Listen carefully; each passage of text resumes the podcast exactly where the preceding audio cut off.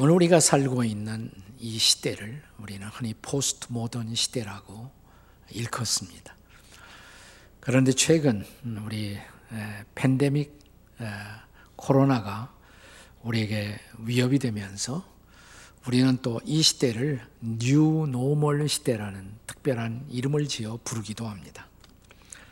자, 이런 시대가 지나간 우리의 시대와 비교해서 어떤 달라짐이 있는지, 어떤 특성이 있는지, 그 현저한 특성 하나를 말할 수가 있다면, 그것은 이 새로운 시대, 포스트 모던의 시대, 혹은 뉴모의 시대는 우리가 그동안 붙들고 살아왔던 모든 권위를 다 해체하고 있다는 것입니다. 가정에서 부모는 더 이상 자녀들에게 권위를 지니지 못합니다. 교육 현장에 선생님들, 스승들도 더 이상 학생들에게 어떤 권위를 갖지 못하는 모습을 볼 수가 있습니다. 나라의 지도자들도 더 이상 백성들의 신뢰의 대상이 되지 못하는 모습을 봅니다. 심지어 종교나 교회에서도 영적 지도자들의 신뢰가 무너지고 있는 시대입니다. 이런 권위주의가 해체한다. 이것이 꼭 나쁜 것만은 아니에요. 긍정적인 요소도 있습니다. 소위 권위주의의 우상이 무너질 수 있다는 것, 권위주의의 허상에서 우리가 떠날 수가 있다는 것은 장점이라고도 할 수가 있습니다. 사실 권위주의는 성경적 가치가 아닙니다. 예수님도 예수님 당시에 절대적 영향을 끼치고 있던 로마의 황제 가이사의 우상에 대해서 어, 그분은 이것이 한낱 우상에 지나지 않는다는 것을 분명하게 말씀하셨고 당시의 종교적 권위인 바리새주의를 비판하고 도전하셨습니다. 하지만 우리가 권위주의를 비판한다고 해서 권위가 필요하다는 사실까지 부정해서는 안 됩니다. 그것은 너무 나가는 것입니다. 예수님은 세금을 어, 로마의 황제에게 가이사에게 드리는 것이 옳습니까? 아, 우리의 삶의 주인이 하나님이라면 하나님께만 드려야 합니까? 라는 질문을 받으셨을 때 가이사의 것은 가이사에게, 하나님의 것은 하나님에게. 다시 말하면 그 당시 국가 제도가 요청하고 있는 조세 의무, 세금의 의무를 예수님은 부인하지 않으셨습니다. 바울 사도도 로마서 13장 1절에서 모든 권세는 하나님께서 정하신 바라고 말씀하십니다. 그러니까 권위 혹은 권세, 소위 authority이라는 그 자체는 나쁜 것이 아니에요. 그것은 우리를 보호하고 우리를 지키기 위한 목적으로 허락된 마치 비 오는 날의 우산 같은 것, 우산이 있어서 우리가 보호되는 것처럼 권위가 우리의 삶을 지킨다는 것입니다. 만약 권위를 다 부인하고 거부한다면 우리는 무정부주의적 혼란의 광야에 던지움을 받을 수밖에 없습니다. 사실 모든 권위의 궁극적 원천은 누구냐? 하나님이시죠. 창조주 하나님. 그리고 하나님의 아들이신 예수 그리스도이십니다. 그러므로 그리스도를 삶의 주인으로 고백하는 그리스도인들이 붙들고 살아야 할 진정한 권위, 그 권위가 있다면 그것은 바로 예수 그리스도의 권위인 줄로 믿습니다. 바울은 로마서 1장 16절 17절에서 이렇게 말씀하고 있습니다. 우리 한번 같이 읽겠습니다. 골로새서 1장 16, 17절 시작. 왕권들이나 주권들이나 통치자들이나 권세들이나 만물이 다 그로 말미암고 그를 위하여 창조되었고 또한 그가 만물보다 먼저 계시고 만물이 그 안에 함께 섰느니라. 세상의 모든 권세들 그리고 이 만물 그 자체도 어, 어떻게 존재하느냐?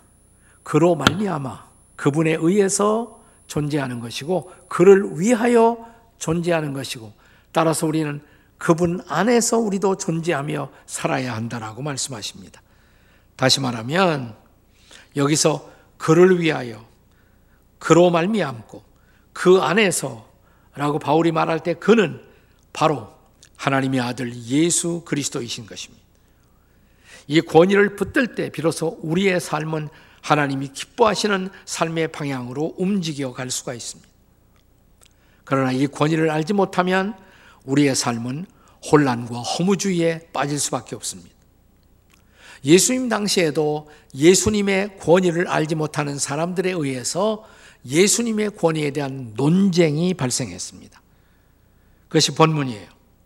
자, 예수님 당시에 예수님이 성전에 들어가서 보니까 이 성전이 개판이에요. 다 상업적인 목적으로 변질되었습니다. 그분은 성전을 정결케 하기 위해서 성전에서 장사하는 자들을 쫓아내 보내셨습니다. 그러자 그때 그 당시 거기 종교 지도자들이 예수님께 질문을 던집니다. 그 질문이 바로 본문의 2절이에요. 2절 말씀. 같이 읽겠습니다. 시작.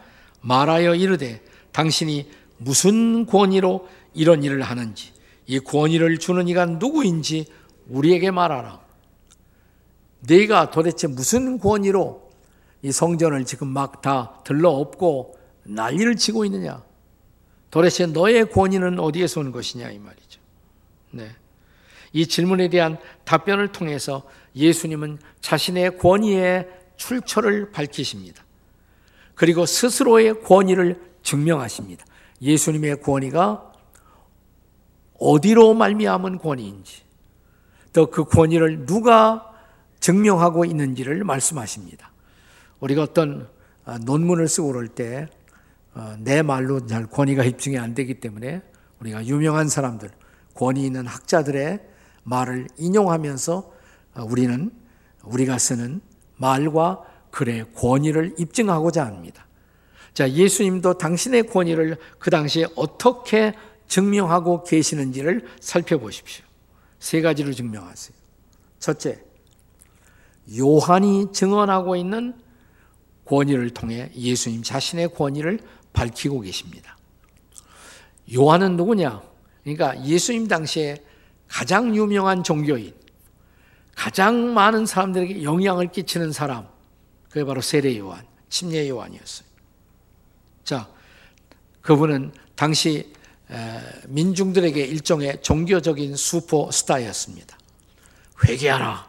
광야에서 그가 외치는 메시지를 듣고자 구름대처럼 사람들이 그에게 몰려왔고 그분으로부터 말씀을 받았고 또 새로운 삶을 갈망하면서 그에게 요단강에서 침례를 받았습니다. 그런데 그 요한이 말하기를 요한 자신에 대해서 자신이 지금 증언하는 것이 아니라고 자기가 지금 존재하는 이유, 설교하는 이유는 자신보다 조금 후에 오실 분에 대해서 증언한다라고 말씀하십니다. 그리고 나는 그분의 신발끈을 풀기도 감당할 수 없다고 말합니다. 그는 흥하여야 하겠고 나는 쇠하여야 하리라라고 말씀하십니다. 바로 내 뒤에 오실 그분은 세상 죄를 지고 가는 하나님의 어린 양이라고 말씀하십니다. 그가 바로 우리 민족이 그리고 이 땅의 인류가 지금까지 기다려온 그리스도 메시아라고 말합니다. 내가 그리스도가 아니고 그가 바로 그리스도라고 말씀하십니다. 나는 그분의 오실 길을 준비하기 위해서 온 사람에 불과하다고 말합니다. 그는 나에게 와서 침례를 받고자 했지만 그때 하늘에서 하늘 문이 열리며 비둘기 같은 성령이 임하고 그에게 기름이 부어졌고 하늘 문이 열리면서 소리가 나기를 이는 내 사랑하는 아들이요 내 기뻐하는 자라고 그는 하나님의 아들이라고 하나님 자신이 증언하신 바로 그분이라고 말씀하십니다. 자, 이제 예수님은 유대의 지도자들에게 요한의 사건을 소개하면서 말씀하십니다. 4절입니다. 자, 본문의 4절을 같이 읽겠습니다. 시작. 요한의 침례가 하늘로부터냐 사람으로부터냐 요한의 침례는 사람으로 말미암은 것인가 하나님으로부터 말미암은 것인가 요한이 무슨 권위로 지금 그 많은 사람들에게 침례를 주고 있다고 생각하느냐? 그가 하나님의 심부름꾼으로 지금 회개를 외치고 사람들에게 침례를 주고 있었다면 그가 증언하고 있는 나 그리스도를 왜 너희들은 거부하고 있느냐? 바로 이 말씀이에요. 사실 이 요한에 대해서는 예수님 자신이 여자가 낳은 사람 중에 이보다 더 위대한 사람은 없었다고 말씀하시지 않았습니까? 그는 구약의 모든 선지자들의 계보를 완성하는 마지막 선지자였던 것입니다. 그는 광야에서 외치는 소리였습니다. 그가 소리였다면 그 소리의 내용은 말씀이신 그리스도였던 것입니다. 소리는 말씀을 전달하기 위해 존재하고 소리는 말씀을 전달한 다음에는 사라져야 합니다. 실제로 메시아 되시는 예수님이 역사의 무대 위에 등장하고 그가 사역을 시작하자 요한은 순교의 제물로 역사의 무대에서 사라집니다. 이렇게 요한이 자기의 전생애를 걸고 증거했던 유일한 존재, 그리고 유일한 인격, 그분은 바로 예수 그리스도이셨던 것입니다. 자, 바로 이 요한이 증거했던 권위, 나의 권위, 예수의 권위를 너희들은 믿을 수가 없느냐? 자, 이렇게 요한이 증거했던 예수님의 권위를 우리는 지금 저와 여러분도 믿고 그분을 참으로 따르고 있느냐고 묻고 계시는 것입니다. 자, 예수님은 또 하나의 그분의 권위를 입증하는 소스를 이제 말씀하십니다. 두 번째는 다윗이 증언하고 있는 예수의 권위입니다. 자, 예수님 시대 가장 유명한 종교인, 가장 영향을 크게 끼치던 사람, 세례 요한이에요. 침례 요한이에요. 그러나 지나간 시대 이스라엘 역사에서 가장 이스라엘 백성들에게 큰 권위를 지니고 있었던 인물 한 사람을 든다면 누굴까요? 다윗입니다. 다윗. 네. 다윗의 상징인 별은 다윗의 별은 지금 이스라엘 국가의 상징이에요. 이스라엘 국회 앞에 가면 다윗의 별이 이렇게 거기에 새겨져 있습니다. 그러니까 바로 이 다윗이 예수님이 그리스도이심을 증언하셨다는 것입니다. 증거했다는 것입니다. 그 예수의 권위에 대한 성경적 근거를 이제 본문의 41절부터 44절 사이에서 말씀하십니다. 자, 먼저 41절, 41절에서 예수님의 질문을 다시 경청하시기 바랍니다. 41절 같이 읽겠습니다. 시작.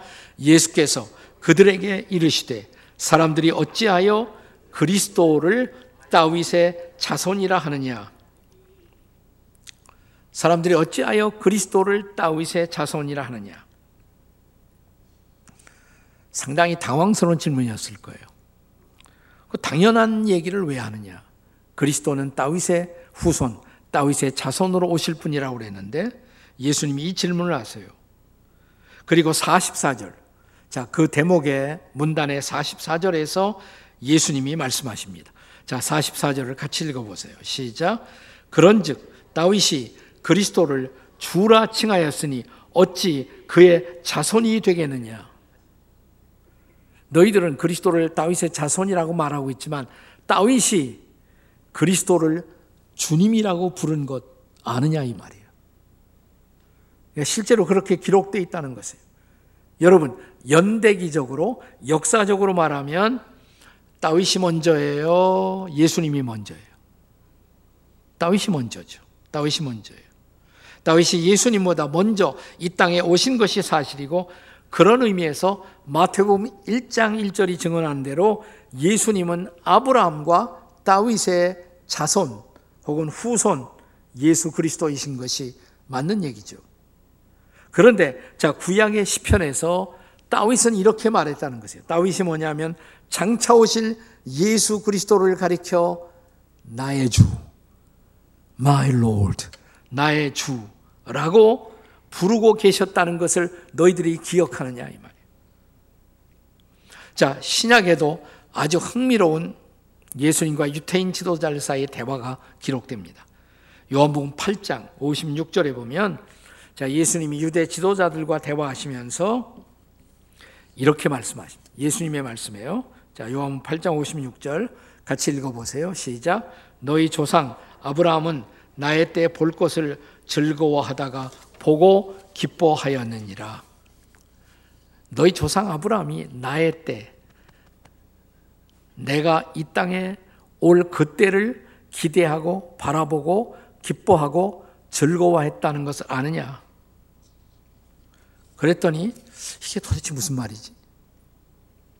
그 다음 절, 요한복음 8장 57절에요. 같이 읽습니다. 시작. 유대인들이 이르되 내게 아직 50세도 못 되었는데 아브라함을 보았다느냐? 아니, 네 나이는 50 겨우 되어 보이는데 이거 보면 예수님은 당신 본인의 나이보다 훨씬 더 성숙해 보이셨던 거예요. 그죠? 네, 사람들이 50을 얘기하고 있으니까 30대인데 그 당시에. 네. 아니 50도 못 되었는데 아브라함을 봤다고 도대체? 아브라함이 예? 그의 때를 그리스도의 때를 보았다 이 말을 잘 못 알아들은 거예요. 혼동한 거예요. 네.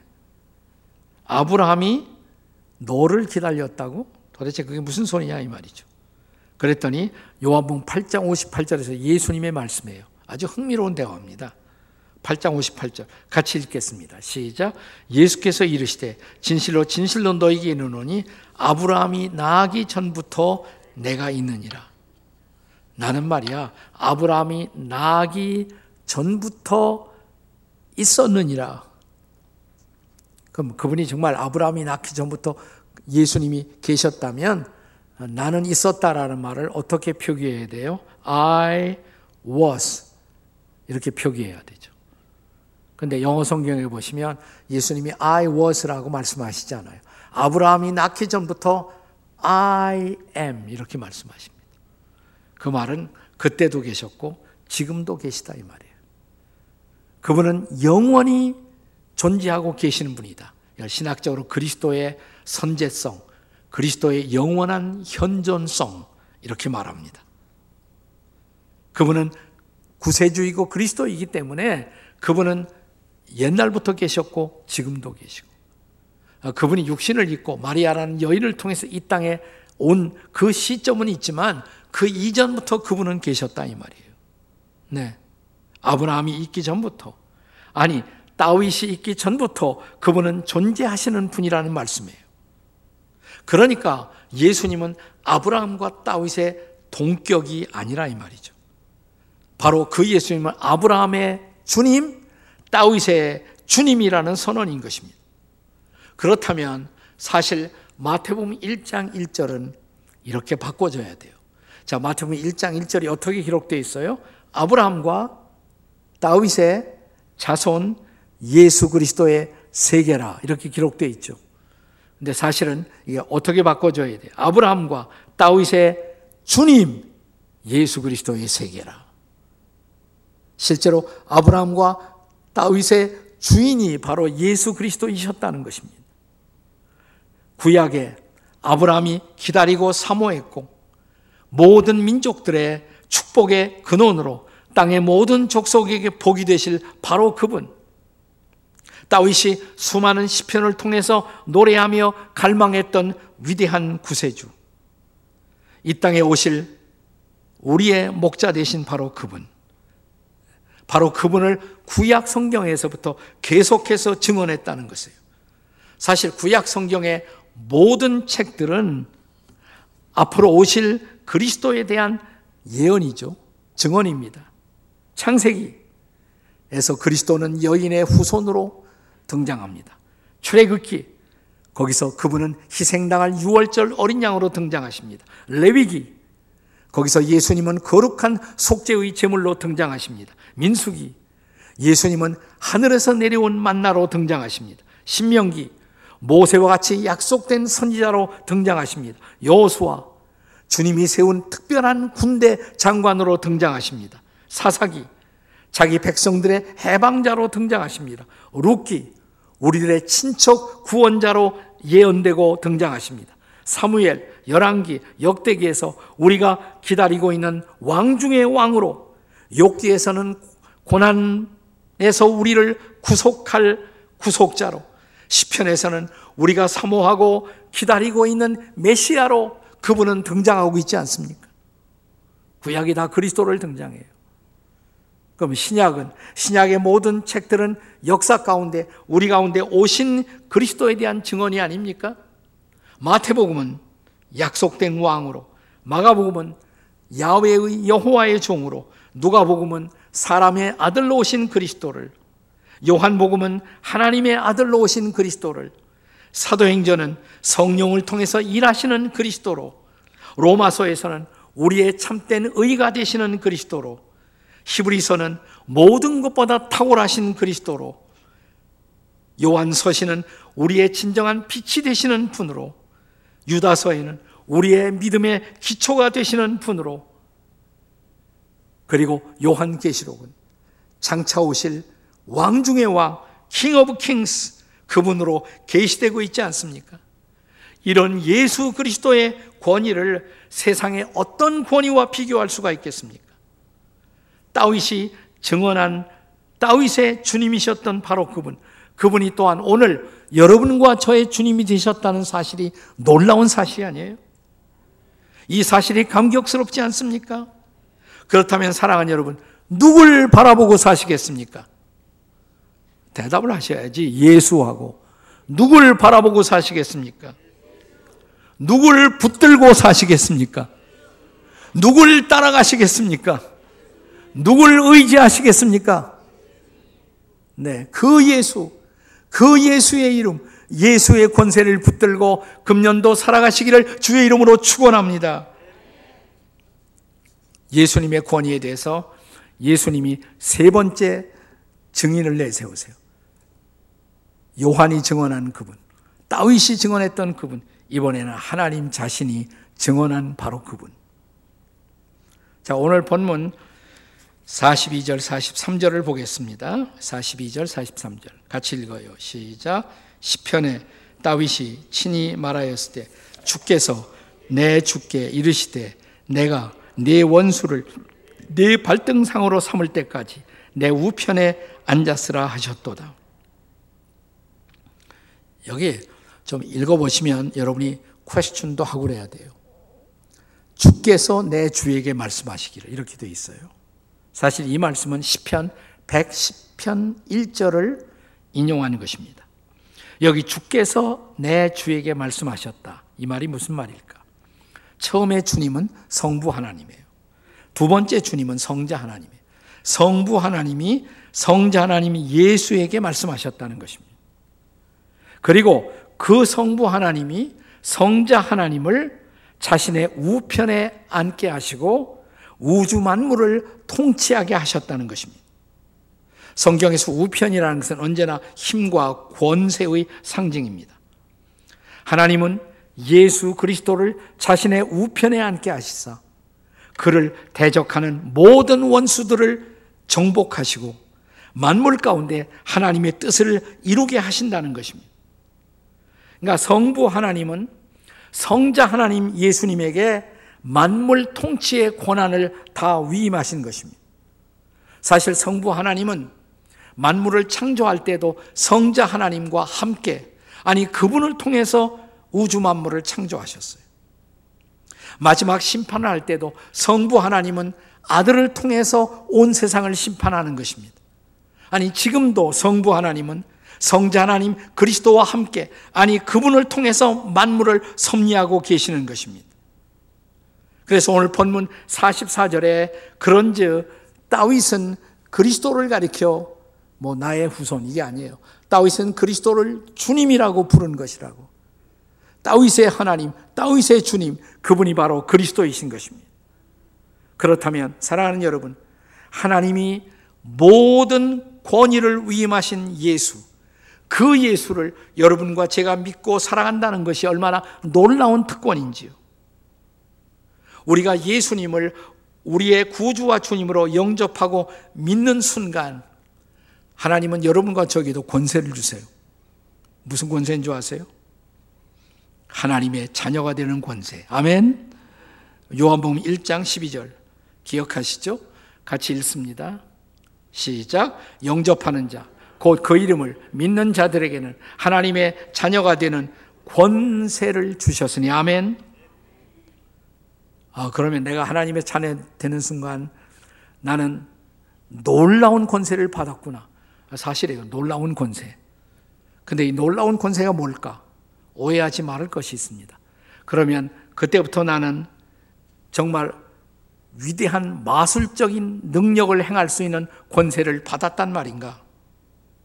기적의 사람이 되고, 우리도 예수님처럼 물 위를 걸어가고, 또 병자를 향해서 명령하면 다 고침을 받고, 우리도 그런 권세를 받았을까? 그건 아닙니다. 물론 필요하면 그런 권세를 우리에게 주실 수도 있어요. 그러나 예수님이 이 땅에 계실 때 당신의 권세를 행하시는 모습을 보세요. 어떻게 권세를 행하시나? 예수님 많은 경우에 기적을 행하시고 나서 그 말하지 말라고 말씀하십니다. 그냥 마술적인 호기심을 만족시키기 위한 기적을 예수님은 행하시지 않습니다. 예수님은 당신에게 주어진 하나님의 아들로서의 권위와 능력을 어떻게 사용하시냐? 오직 한 가지 목적. 하나님의 뜻을 이루기 위해서. 하나님의 뜻을 이루기 위해서. 주님이 저와 여러분에게도 하나님의 자녀가 된 권세를 주셨어요. 이 권세를 가지고 어떻게 살아야 하냐? 하나님의 뜻을 이루고 그 뜻을 성취하는 일을 위해서만 사용해야 할 줄로 믿습니다. 예수님이 마지막 그 권세를 어떻게 사용하시나 보세요. 그가 십자가에 못 박혔을 때 로마의 병정들 그를 향해 조롱하고 있는 사람들에게 예수님이 한번 십자가에서 하나님의 아들이라면 그런 능력이 분명히 있으셨는데 그냥 갑자기 십자가에 달리셨던 예수님이 이단 옆차기로 십자가를 다 부숴버리고 로마의 병정들에게 봤지? 나야 나. 그렇게 하면 온 세상 사람들이 그분을 믿지 않을까? 아니에요. 그분은 거룩한 속죄의 제물로 우리의 죄를 대신 짊어지고 피를 흘려 죽으심으로 우리의 죄를 용서하시고 우리를 새롭게 하시기 위해서 그는 십자가에 죽으셔야 했던 것입니다. 그분은 그분의 권세와 능력을 가지고 십자가의 고난을 참으셨어요. 그리고 하나님의 뜻을 순종하는 일에 그의 권세를 사용하신 것입니다. 십자가에서 아버지의 뜻을 이루시고자 그는 고난의 잔을 피하시지 않고 감내하는 순종의 거룩한 능력을 보이셨던 것입니다. 로마서 8장 17절의 말씀을 기억하시나요? 로마서 8장 17절 같이 읽겠습니다. 시작. 자녀이면 또한 상속자, 곧 하나님의 상속자요. 그리스도와 함께한 상속자니 우리가 그와 함께 영광을 받기 위해서 고난도 함께 받아야 할 것이니라. 아멘. 우리가 예수 믿는 순간 그리스도와 함께 상속자가 되었다고. 그리스도와 함께 권세를 받았어요.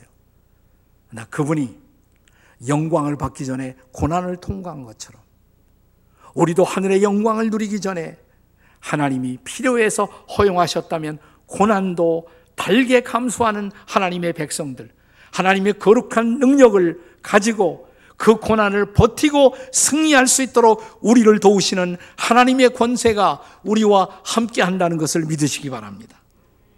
그렇습니다.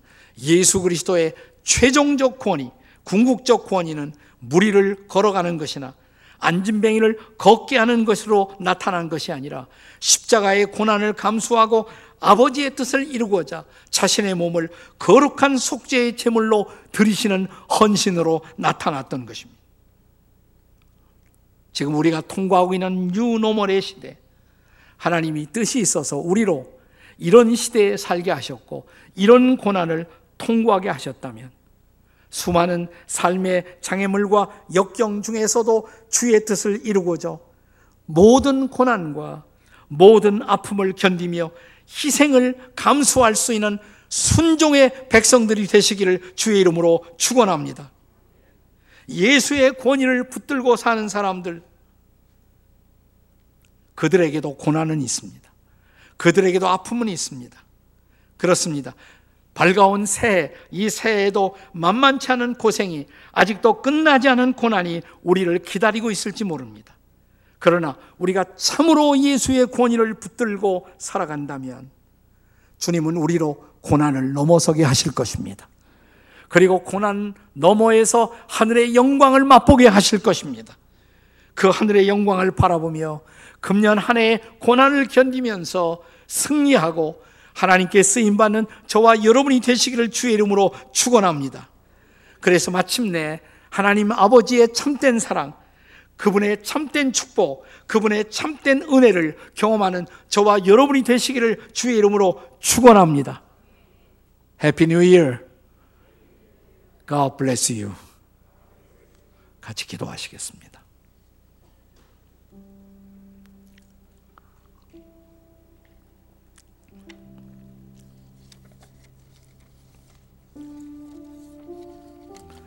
그렇습니다. 우리가 예수 믿고 받은 가장 놀라운 축복은 예수님의 이름을 갖고 살고 살 수 있게 되었다는 것입니다. 그리고 예수님의 권위를 갖고 살 수가 있다는 것. 예수님의 이름으로 기도하고 예수님의 이름을 전파하고 예수님의 이름을 찬양하며 살 수가 있는 능력. 예수님의 권세를 가지고 하루하루를 살고 예수님의 권세를 가지고 고난을 이기고 예수님의 권세를 가지고 주의 뜻을 이루는 일에 쓰임 받는 인생. 그래서 우리는 찬양합니다. 이렇게 주 예수보다도 귀한 것은 없다고. 이 세상 부귀와 바꿀 수 없다고. 영 죽을 내 대신 돌아가신 그 놀라운 사랑. 세상 즐거움 다 버리고 세상 자랑 다 버릴 수 있다고. 주 예수보다 더 귀한 것은 없기에. 사랑하는 주님, 이렇게 주님의 이름을 선포하고 주님의 이름을 붙들고 살아가는 금년 한 해가 되도록 도와 주시옵소서.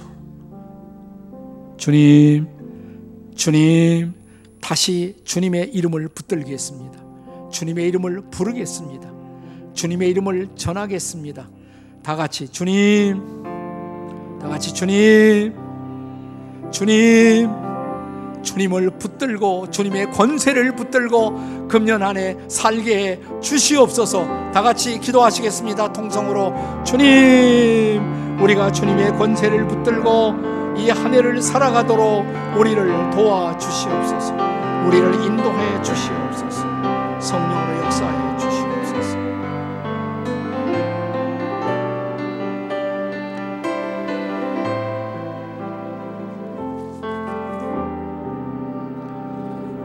아버지 하나님, 아무리 아프고 힘들어도 주님의 권세를 붙들고 주님의 이름을 찬양하며 주님의 이름을 전하며 살아가는 한 해가 되게 해 주시옵소서. 예수님의 이름으로 기도합니다. 아멘.